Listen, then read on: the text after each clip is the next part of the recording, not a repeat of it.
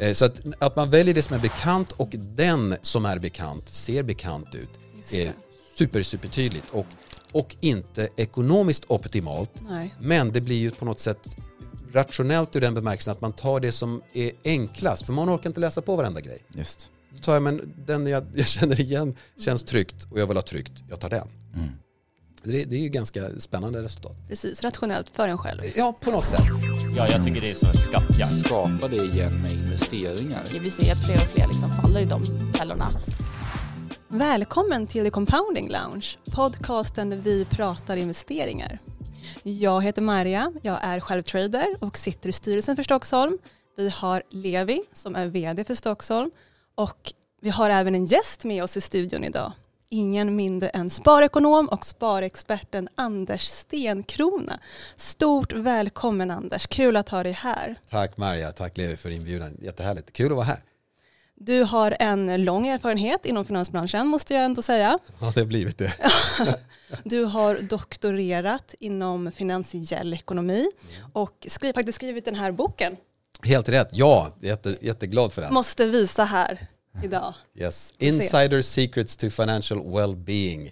Och eh, den kom faktiskt ut på svenska nu i veckan. Så, he- så heter den Nyckeln till en hälsosam ekonomi. Och den måste vi verkligen prata mer om också. Eftersom jag vill även tillägga att du är en av Sveriges främsta experter inom beteendeekonomi, vilket är ju så intressant och spännande och det vill vi verkligen veta mer om. Visst. Eh, Så vi tänker, Levi och jag, att vi börjar lite med avstamp ur din bakgrund. Vill du berätta lite vem, vem du är och även kring just beteendeekonomi. Hur kom det sig att du började med det här och egentligen vad är beteendeekonomi ens? Ja, verkligen. Det, det är, och det är som allt annat, det liksom blir på något sätt. Det är svårt att planera någonting för jag visste ju inte ens att det här existerade när jag började plugga eh, ekonomi på universitetet. Så jag, jag körde ekonomilinjen och, och jobbade lite grann i branschen som junioranalytiker. Och plötsligt fick jag en möjlighet att börja doktorera. Och så tänkte jag, wow, vilket, vilken möjlighet. Så jag, jag gick in där hull och hår och hade en idé exakt vad jag skulle göra. Och det tog inte mer än ett halvår tills den idén var totalt urkass, rent akademiskt. För Okej. jag, tänkte, jag kom ju från branschen och tänkte att det här är väl spännande och det är det kanske i en finansmarknad men när jag kom till akademia så var det så här, det där är helt ointressant. Nej. så jag bara, "Ah, vad gör jag? Så att då, um, jag och en forskarkollega åkte då till Amerika till den bästa konferensen som finns, där alla superhjältar är som har skrivit alla böcker och fått Nobelpris och hit och dit. Va? Och bara lyssnade på allt vi kunde komma på. Eh, och jag förstod typ ingenting. det var superavancerat, liksom, superakademiskt. Eh, men jag, jag råkade hamna på en session med Richard Thaler, det var han som fick ekonomipriset 2017. Ehm, och det här var 2001, by the way. Och då när jag höll lyssna på honom och han började berätta om just eh, hur människor, vad som får människor att välja ditt eller datt. Alltså beteendena som styr våra beslut. Så var, jag föll pladask och sa det där vill jag bäst, bli bäst i världen på. Det är otroligt intressant. Eh, och jag fick då, kom hem till Sverige och tänkte, men vänta ett tag, vi har ju världens bästa finansiella experiment i Sverige. Det började bli populärt med data då, för det började, det började komma fram liksom 2001. Så då fick jag tag i data på det som var första PPM-valet, om ni minns vad det var, premiepensionen. Ja, så 2001 så fick hela Sveriges befolkning göra ett finansiellt beslut för sin pension. Och det var ett fantastiskt bra underlag för ett stort naturligt experiment. Just. För då får vi att vi har en hel population, så det är ingen liksom urvalsbias, utan en hel population som gör ett liknande finansiellt beslut samtidigt med ungefär lika stor proportion av sin egen lön. Så det var ju en väldigt bra upplagt och så vet vi typ allt om alla. För jag fick dessutom data från Statistiska centralbyrån som vi kunde koppla ihop till valen som gjordes i premiepensionen. Så plötsligt hade jag ett fantastiskt underlag där vi kunde få se vad är det som påverkar? Finns det några demografiska variabler eller någonting som påverkar människors beslut? Eh, och då kom vi till vad är då beteendeekonomi? För det var ju liksom din fråga. Exakt. Så, så kom jag in i det. För jag tyckte det Spännande. här var ju ofattbart intressant. Verkligen. För då är det så att vi har, det finns gott om teorier om hur människor bör bete sig om vi är rationella. Just det, det klassiska. Och, ja, och, och det är vi till viss mån. Och, och i, i aggregatet så blir marknaden rationell för det är så många spelare som interagerar och, och tävlar om de här kronorna som finns på börsen, avkastningspengarna. Eh, Så att det blir i viss mån det rationella som vinner i slutändan. Så på, på aggregatet skulle jag påstå att marknaden är tillräckligt effektiv och rationell för att man ska kunna kalla den det. Mm. Men på individuell basis, där, där är det väldigt styrt av känslor och, och liksom hur det är, nästan hur vädret är. Eh, men, men också vilka demografiska variabler vi har inom oss. Så att beteendeekonomi går ut på att säga att först och främst måste man ha koll på all teori om hur vi bör bete oss och varför vi gör ditt eller datt. Men sen så försöker man ju då få en psykologisk förklaring till men varför gör inte alla som man borde göra? För det kan man tydligt se. Alla Just. gör ju inte så. Och då Såklart. försöker man få en psykologisk förklaring, alltså beteendemässig förklaring till varför valde man röd istället för blå här? Eller tvärtom. Och det, den är så ofattbart intressant och spännande så att jag, det har jag ägnat väldigt, väldigt mycket tid åt helt enkelt för att försöka förstå. Läst forskning och skrivit papper och publicerat papper. Just. Eh, och om någon funderar på att forska, jag säger gör det om man tycker det är kul. Mm. För att vad som hände var att jag fick åka jorden runt och presentera grejer som jag har hittat. Just. Eh, och få stryk visserligen av en massa människor som har hållit på med det mycket längre än vad jag hade gjort. Men det var ju nyttigt, för man kunde liksom ompröva sina idéer. Och det, det är så nyttigt, för ibland kan man tänka att man har rätt bara för att man fick en idé. Att gå ut bland riktigt duktiga människor som har hållit på längre än vad du har och få lite smocker, det är en otroligt ödmjukande men nyttig tillväxtprocess. Just. För då lär man sig verkligen om man säger oh, jag måste gå tillbaka och läsa ännu mer eller jag ska tweaka till det där. Plötsligt så börjar man få någonting som man kan kalla för kunskap. Och det, det är väldigt, jag brukar säga till mina barn, utveckling är ingen bekväm process. Nej, det är det verkligen Det är en inte. tuff process, men det är, väldigt, det är häftigt när man tittar tillbaka. Det är ju nyttigt och Ja. viktigt. Nej, men jag läste nationalekonomi en gång i tiden och då var det ju verkligen det här rationellt. Ja. Allt utgick från en rationell modell. Men sen Mm. inser man ju efterhand att folk är ju inte rationella. Som du säger, alla beter ju sig på olika vis och alla gör inte de här rationella besluten. Det är ju verkligen viktigt att kolla på det här. Och, och det, kanske, alltså det är så svårt, svårt ord där med rationell, för att då får folk för sig när man säger så att ja, men är folk dumma. Nej, de gör ju det som är liksom rationellt i sin värld. Ja, såklart. Så alla optimerar ju sin värld, och, men det kanske inte är det ekonomiskt mest optimala man gör. Det Precis. kanske blir att jag optimerar genom att säga att jag orkar inte ta reda på allt det här. Jag tar det som är tillräckligt bra. Det är optimalt för mig. Mm.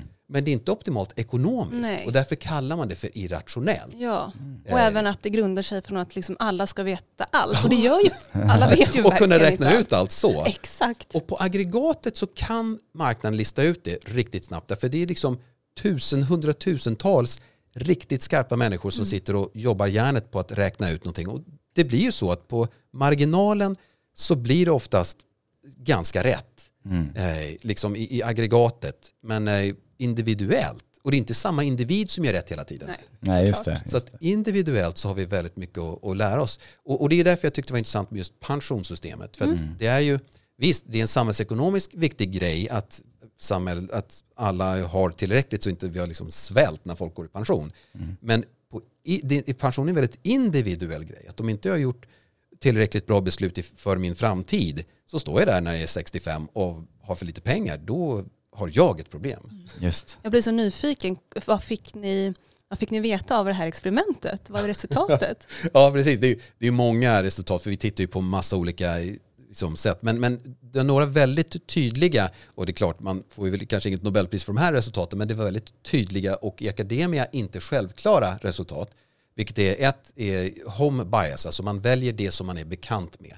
Det var överöst med home bias i det svenska pensionssystemet. Det vill säga att man väljer gärna någonting svenskt eller någonting annat. Just det. Eh, Så det, det var väldigt, väldigt tydligt. Så man, vi, vi liksom översatte det till att man väljer det som man är bekant med. Intressant var att eh, hade man en utländsk partner så var man mindre home biased. Ah. Ja. Alltså bara, bara det gjorde att man var mer öppen för att ja, man kanske kan välja något annat från, från ett annat land. ja, ja, visst. Så det, det, var, det var spännande. Så att Verkligen. home är ju varierande men ju mer man är exponerad till världen och dessutom då, alltså, ju bättre utbildad man var desto mindre home biased var man. Eh, Så, så det var ju det klassiska, liksom, är man li, lite mera på, inte urban utan med lite mer på landet och man inte har någon stor exponering mot utlandet och då var det definitivt svenskt man, man det. valde. Fast, fast man hade bättre, bättre fonder från utlandet, alltså med högre sharp-kvot, alltså bättre riskjusterad avkastning. Just. nästa steg på det som vi tittar på var vad vi kallar, vi kallar för homeboy bias. Alltså Okej. man väljer en svensk förvaltare, inte bara svensk fond, Sverigefond, Ah, ja, alltså ja, ja. med svenska aktier i, utan en svensk förvaltare. Och då var ju grundfrågan, vem tror ni kan till exempel Japan bäst? En japan i Japan eller en svensk i Sverige? Antagligen japanen i Japan. Absolut. Men man väljer svensken i Sverige. Wow. Okej. Och det var också otvetydigt så. Det var liksom nitt, över 90 procent eh, homeboy, eller home institution bias blev det till slut, men homeboy bias vill vi kalla det för. Eh, så att, att man väljer det som är bekant och den som är bekant ser bekant ut är super, super tydligt och, och inte ekonomiskt optimalt. Nej. Men det blir ju på något sätt rationellt ur den bemärkelsen att man tar det som är enklast, för man orkar inte läsa på varenda grej. Just. Då tar jag, men den jag, jag känner igen känns tryggt och jag vill ha tryggt, jag tar den. Det, det är ju ganska spännande resultat. Precis, rationellt för en själv. Ja, på något sätt. Alltså det blir ju, man försöker optimera min ork, det jag orkar göra, och då blir det det. Ja. Det, jag tänker på det här, om man zoomar ut lite just, eh, för mig som inte har någon ekonomisk bakgrund egentligen och inte har den utbildningen. När jag hör om beteendeekonomi, då tänker jag, ja, vad, liksom, Ja, vad är problemet? va- finns det något annat? Eller så Jo, men du har, du har så rätt. Ja, Och, och det var så här i princip eh, när beteendeekonomi började. För man kan väl säga att det kickade igång, det har väl alltid funnits, eh, psykologi i ekonomi har alltid funnits, man försöker förstå människors beslut. Men det kom verkligen igång där på 70-talet med två israeliska forskare, Daniel Kahneman och Amos Tversky, eh, som har gjort ganska stora framsteg. Och de är, man kan på något sätt säga att de är fäderna till det här eh, som gebiten. Och de, var det samma, de fick samma reaktion. Just Så när de började titta på nationalekonomi, alltså economics, och tittade på så skakade de på huvudet tror ni att folk tänker så här? Nej, just det. Precis. Vad menar, menar ni på allvar att ni tror att folk gör så här? Just. Eh, Då, då, då blev det som öppet mål för dem att säga att men låt oss då titta på hur folk faktiskt beter sig. Och det är som alltså på mikronivå och makronivå, det, det är två olika grejer. Ja. På makronivå så tvingas det fram att bli rationellt, därför det blir det. Den som är smartast ekonomiskt vinner. Just. Alla andra som inte är rationella ekonomiskt, de får slut på sina pengar för de kommer förlora pengar. Så det blir ju så på aggregatet. Vinnarna är rationella, därför blir marknaden på aggregatet rationell. Just. Men på individnivå, som börjar bli mer och mer intressant, och speciellt för mig som pratar mycket om privatekonomi och sparekonom och sånt där. Det, jag är väldigt nere på gräsrotsnivå och försöker hjälpa människor hitta ett sätt att göra det som är rätt fast det inte känns naturligt. Nej. Eh, liksom, det, vadå, ska jag spendera mindre än jag tjänar? Ska, ska jag spara pengar? Ja, Ja. Varför ska jag inte köpa det här godiset? Jo, eh, den pedagogiken blir så otroligt rolig att hålla på med och, och, och viktig just på eh, hur beter sig folk. Den kunskapen blir så viktig när man ska försöka hjälpa folk att vara pedagogisk på just individnivå. Ja. Det är jättekul att höra och jag fascineras också väldigt mycket av det här. Jag är ju liksom bara eh, självlärd eh, lekman men om du skulle säga, nu har jag ju varit ute i industrin ett tag också och håller på med mycket olika projekt ska vi säga, startups och, och jobbat för olika banker och med eh, övertagande av Carnegie läste jag Ja, någonstans. Ja. Spännande. Mycket, mycket spännande. Ja, Eller eh, när Carnegie köpte HQ. Ja, just det, just det. Eh, och och hur, eh, det jag ville komma till var, hur, eh, vad skulle du säga, håller du dig uppdaterad på akademi, ak- vad som händer i det akademiska nu och vad är aktuellt just nu? Ja, jag försöker. Nu, nu var det faktiskt ett par år, två, tre år sedan som jag riktigt började läsa akademiska papper. Men jag Mm. gjorde det, jag har haft viss kontakt med universitetet som kallar in mig titt Just som tätt att undervisa och att hålla i eh, uppsatshandledning. Mhm. Och uppsatshandledning är ju väldigt bra för då måste man läsa på det senaste Just Ja, det. det inom klart. akademia. Så att när, när någon eh, student säger det här vill jag skriva om, säger bra, ta fram allt liksom som har skrivits om det. Ja, just det. Och då må- måste ju jag vara påläst på det för att kunna handleda eh, studenten. Mm. Och det blir ju alla möjliga områden, inte bara inom behavioral finance, utan det blir ju väldigt vitt och brett. Men det är nyttigt, så jag, jag älskar fortfarande att få tid till att studera akademia, men det var faktiskt två, tre år sedan sist. Det, det köper jag. Jag tänker två, tre år, när jag pratar om, när jag i våra poddar har som lekman eh, lekt expert på beteendeekonomi, då säger ja men det är ju, det är ju ganska nytt. Du sa 70-tal och jag Ja. säger så här, ja, tänka snabbt och långsamt, den kom 2011. Just det. Och det är väl kanske efter det man har sett det mer som ja vad man säger, spa, privatsparare eller liksom Men det är nytt. Alltså ur akademia tidslinjer så Ja. är, det, är det rätt fräscht. 79 kom deras prospect theory som Mhm. de kallar det för. Det var kanske lite startskottet på den här typen av, av eh, forskning. Och eh, när jag började 2001 så kändes det väldigt nytt. Det var nästan så här, det var nästan som att det inte är rumsrent. Det är liksom ingen just grej. Nej, nej visst. Och de fick inte, eh, Kahneman fick inte Nobelpris förrän eh, långt senare. Ja, men det var typ två tror jag han fick. Ah, okej. Ja, det kom ja, där. Men det var ju Ja. långt efter 79 kan man ja, säga. ja, definitivt. Eh, Ja. Jag tror det var två. ehm, Så det var ju, jag blir ju barn av min tid för att det blev så spännande att hålla på med sån här typ av forskning. Och så, Just. eh, jag, hade, jag hann börja innan han fick priset men det Mm. blev ju som lite En en boost. skjuts att säga att Ja. det är legitimt att Just hålla det, på med ja, det. precis. Men när jag började så var det inte riktigt legitimt. Nej, så vadå, hur människor beter sig, Vad- vem bryr sig? Precis.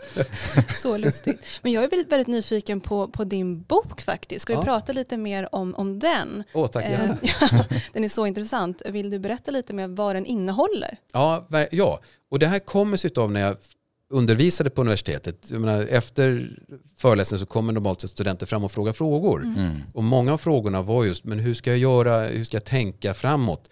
Och då det som kom ur mig tänkte att det här måste jag skriva ner. Och det som står i den här boken det är fyra delar. Det första är, hur bygger du en förmögenhet? Mm. Hur gör man? Eh, och det andra är, var hittar jag pengarna? Ja. vad, Ja. vad, hur ska jag se till så att jag har råd att bygga mig förmögenhet? Och det tredje är, varför gör jag inte det här? Mm. Och då kommer ju beteendeekonomiska. Just. Och, och till slut är, vad ska jag göra med mina pengar? Hur köper jag lycka för pengar? Den är väldigt Jättekul, eh, spännande. det är superkul Mm. grejer. Och allt är ju grundat i den forskning som har tagits fram. Mm. Så att varenda grej, varenda, säga, varenda grej jag påstår, finns det forskning som, som eh, hjälper mig att påstå det, göra det påståendet. Så att säga. Ja. Mm. Ja, jag har faktiskt läst den själv jag tycker att den var en suverän bok. Eh, Kul. även när man är lite insatt i de här första bitarna så någonting som jag reagerar på som jag tycker är väldigt värt att ta fram det är att det, det är en ganska kort bok, den är kompakt men den innehåller någonting matnyttigt på varje sida. Det är ingen bullshit, det är liksom inte en massa utsvävningar. Och ändå så hinner du trycka in några Simpsons-referenser. så att den är inte så torr liksom. Det, det är så här, man tänker, ja okej, ekonomibok igen. Ja. Men den är väldigt rolig. Det, det finns mycket intressant i den. Så. Men jag uppskattar att du säger att den är kompakt. För jag har ju tänkt då att det här ska ju verkligen läsas. Det ska vara no bullshit. Eh, Det ska vara lätt att få in det. Mm. Så att allt smet har jag liksom försökt ta bort. Ja visst. Så de går pang på rödbetan. Det är så här det funkar. Gör så här så blir det så här. Här är stödet liksom. Ja. Och så några anekdoter som gör att det kan fastna lite lättare i minnet. Nej, exakt. Jag tycker du lyckas bra, verkligen. Tack. Just kapitel fyra kanske främst är något som det här med, med kan lycka köpas för pengar. Just det. det fokuset och det kanske är en aspekt som många investeringsintresserade inte har tänkt så mycket kring. Just den, den Nej, punkten. och, och, och spelet är ju att tjäna pengar om man försöker trada. Ja. Och, och då är man ju fokuserad på det. Det är inte så mycket på vad ska jag göra med pengarna sen. Exakt, exakt. Och det är det som är så intressant och spännande. Ja, det är Ska vi fokusera lite på det? Ja men det Eh, tycker här. jag väl Ja, absolut. visst.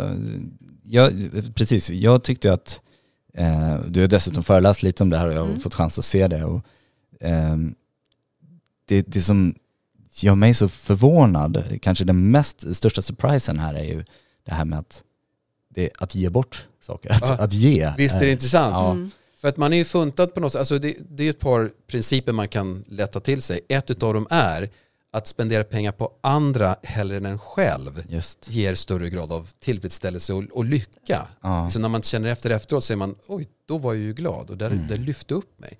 För att när man frågar folk innan, om man, ett experiment var ju så här, här får alla 20 dollar, eh, gör någonting och ni måste spendera på någon annan. Just. Ni får spendera på er själva, men ni måste spendera pengarna på någon annan. Och så frågade man, vem tror ni kommer vara gladast efteråt? Så säger de alla, jo men det är klart de som spenderar glass på sig själv blir mer tillfredsställd och mer Mm. glad. Och lite grann, det rationella blir ju så. Mm, liksom det, exakt. det var ekonomiskt mest optimalt att spendera pengarna på mig själv. Mm. Men emotionellt mest, eh, till, mest belönande är att spendera så på någon annan. Ja. Och det var tydligt i de här studierna, det det är inte bara en studie som har gjorts, det är flera. De har vinklat och vridit. Till och med när du ger pengar och den mottagaren inte har någon aning om att det var du. Till och med då går man iväg, går i alla fall försökspersonen iväg med en större tillfredsställelse och vad man skulle klassa som lycka. Så att det här med att vara generös är alltså bättre emotionellt sett än att vara självisk. Ja det är fantastiskt tycker jag. Det är verkligen en hopp om mänskligheten. Ja, exakt. Och det är klart, när man säger det så här så säger man, jo men det är klart det, det låter ju rätt och det känns på något Ja. sätt sunt i kroppen. Men när man står där med 20-lappen eller Exakt, 100-lappen, det är inte självklart Nej. att man tycker det. Nej. Nej, men det är klart jag ska köpa till mig själv. Eller ska jag verkligen dela med mig nu till den andra? Så det är ett motstånd hos Mm. den naturliga människan. Just. Men när man gör det så upptäcker man, oj, vilken, vilken grej. Ja. Och det var väl det lite du också sa på föreläsningar, att det ska vara lite tufft, för då känner man som mest också lycka efter. Ja, det, det är en liten... Alltså eh, när man är investerad i situationen och det kommer ifrån att man gör någonting där man är, och det är kanske är därför traders tycker det är kul att vara trada, för man måste vara i situationen. Eh, Man är liksom investerad. När man är investerad i en situation och är med, då minns man den situationen efteråt med större intensitet. Och det, det kan vi också klassa som någon sorts lycka, att ja, men där var i alla fall vid liv. Ja, exakt. Ja. Och man, man är rätt glad att man fortfarande lever då. och liksom, det där var ju kul. Just. Även om man skulle förlora pengar kanske till och med. Liksom ett lyckligt minne. Ja, det blir ett minne åtminstone. Ja. Lärdom. Så jag brukar säga det att alltså, misstag lever så länge man lär. Och ett misstag, man kan alltså, lärdomen från misstaget kan vara mer värt än det man förlorar i själva misstaget. Ja, just det. Just det. Så att det, det, det är bara att fortsätta. Ja. Nej, man vill ju inte spoila hela kapitlet Nej. och ta allting, men det är också en grej som du pratar om i, i boken, att eh, det här med att få längta efter något till Ja. exempel, att det kan vara starkare än att faktiskt minnas det i efterhand. Precis, alltså det, det är ju, det, en av de principerna också är att eh, vänta gärna. Alltså, och, och grund och botten är spara ihop tills du köper. Mm. För det, det är så lätt att konsumera idag. Ja, visst. Jag vill ha det här, jag köper det nu. Jag tar kredit och så betalar jag igen det sen. Mm. Mm, Klarna-effekten. Ja men det är typ. Och, och det har visat sig att det är ju verkligen så att om du får längta till någonting, att vänta, det stärker intensiteten hos den här upplevelsen. Det är ungefär som att Just. längta till jul. Ja. Ja. Det är liksom man sitter där och så har man julgran, julklapparna under granen och så vidare. Det är, en poäng, det är en poäng med det. Ja. Och sen så när man öppnar, för det är en liten grad av osäkerhet också, ska jag få det här? Ska det, ska det bli av? Och sen när det faktiskt händer så blir det release och så blir man ännu mer euforisk och så minns man det där efteråt, du vad härligt det där var. Ja. Så att, så att händelsen blir inte bara när det händer, händelsen blir månaden eller tiden inför händelsen. Just det. Och det är, det är också en sorts gratislycka. Ja. Ja, men jag, alltså jag, är ju, jag älskar att planera och eh, peppas Visst är det inför- kul? Ja, det är halva Ja, nöjet. det, det, det är halva nöjet, sitta och vart ska vi resa? Exakt, och planera var ska vi äta. Ja, Ja, men ja, det är visst. ju så viktigt, i alla fall för, för de flesta. För tänk om man bara fick det så här, pang, serverat och så imorgon så är det över. Det, man, nog tappar man någonting där. Ja, hundra Det, procent. ja, det ligger något i det när man djupdyker i det. Mm. Men min första rationella tanke är ju att tänka, nej jag vill ha det nu Ja, exakt. och jag vill inte ge bort det till någon Ja, annan. självklart. Ja. självklart. Och det, det är ju det rationella, ekonomiskt rationella Ja, ja, blir ju lite så. Det emotionellt liksom rationella är ju att säga, hur kan jag optimera min upplevelse här? Just det. Och det är ju att dela med sig, det är att vänta lite skadar inte. Mm. Som sagt, jättespännande och, jag tycker att alla ska läsa boken, även som sagt de som, som faktiskt har erfarenhet av börsen. För det här kapitlet får man definitivt ut mycket av. Eh, jag skulle vilja fråga dig om, om liksom, ja, vad händer framöver då? Vad, Mm. vad är framtiden för dig? För nu har du gett ut boken på svenska precis. Ehm, och jag vet att du har jobbat mycket med föreläsningar och så vidare. Det här kanske får också bli vår avrundade Det kan vi göra, men okej, vilken bra. Vi har tid till Ja, mer. men det är bra så. avrundning. Ja, som det är nu, det här, vi håller på med ett jättespännande projekt på Nordea där, jag, eh, där vi går igenom i webbinarie och poddform eh, nyckeln till en hälsosam ekonomi. Just. Och då går vi igenom steg för steg hur man bygger en hälsosam ekonomi. Och i vår så planerar vi att åka runt just till Nordeas kontor och göra handfasta workshops där man får komma in och faktiskt sätta sin ekonomi i ordning. Just det. Och för man det tänker så här, åh det där har jag aldrig tagit tag i. Jo men kom hit så gör vi det. Och du får välja vilken av de här, vi har, vi har liksom en hinkmodell. Vilken hink ska du ta tag i nu? Mm. Och då får man sitta där och säga, jo men den där pensionen har jag liksom aldrig tagit tag i. Ja men sätt dig nu så gör vi det. Någon säger bara budget. Ja men sätt dig nu här så gör vi det. Så att det kommer bli jättespännande. Det ska vi göra i vår. Så det Ja, är det som är suveränt. närmast. Och det är liksom grundat på de principerna som står där i boken. Just det. Ja men tack för det, jättekul att höra. Det ska jag se till att att, eh, locka mina vänner att gå på. Ja men absolut, det ska du verkligen göra. Eh, det, det är kul att se att det är någon som tar tag i de här liksom praktiska Mm. bitarna som folk behöver hjälp med. Så lätt att snacka om. Det är så svårt Exakt, att göra. Och ja. nu ska vi 100 procent. verkligen göra det. Ja, suveränt Anders, tack så hemskt mycket. Ja, tack själva. Tack. Tack.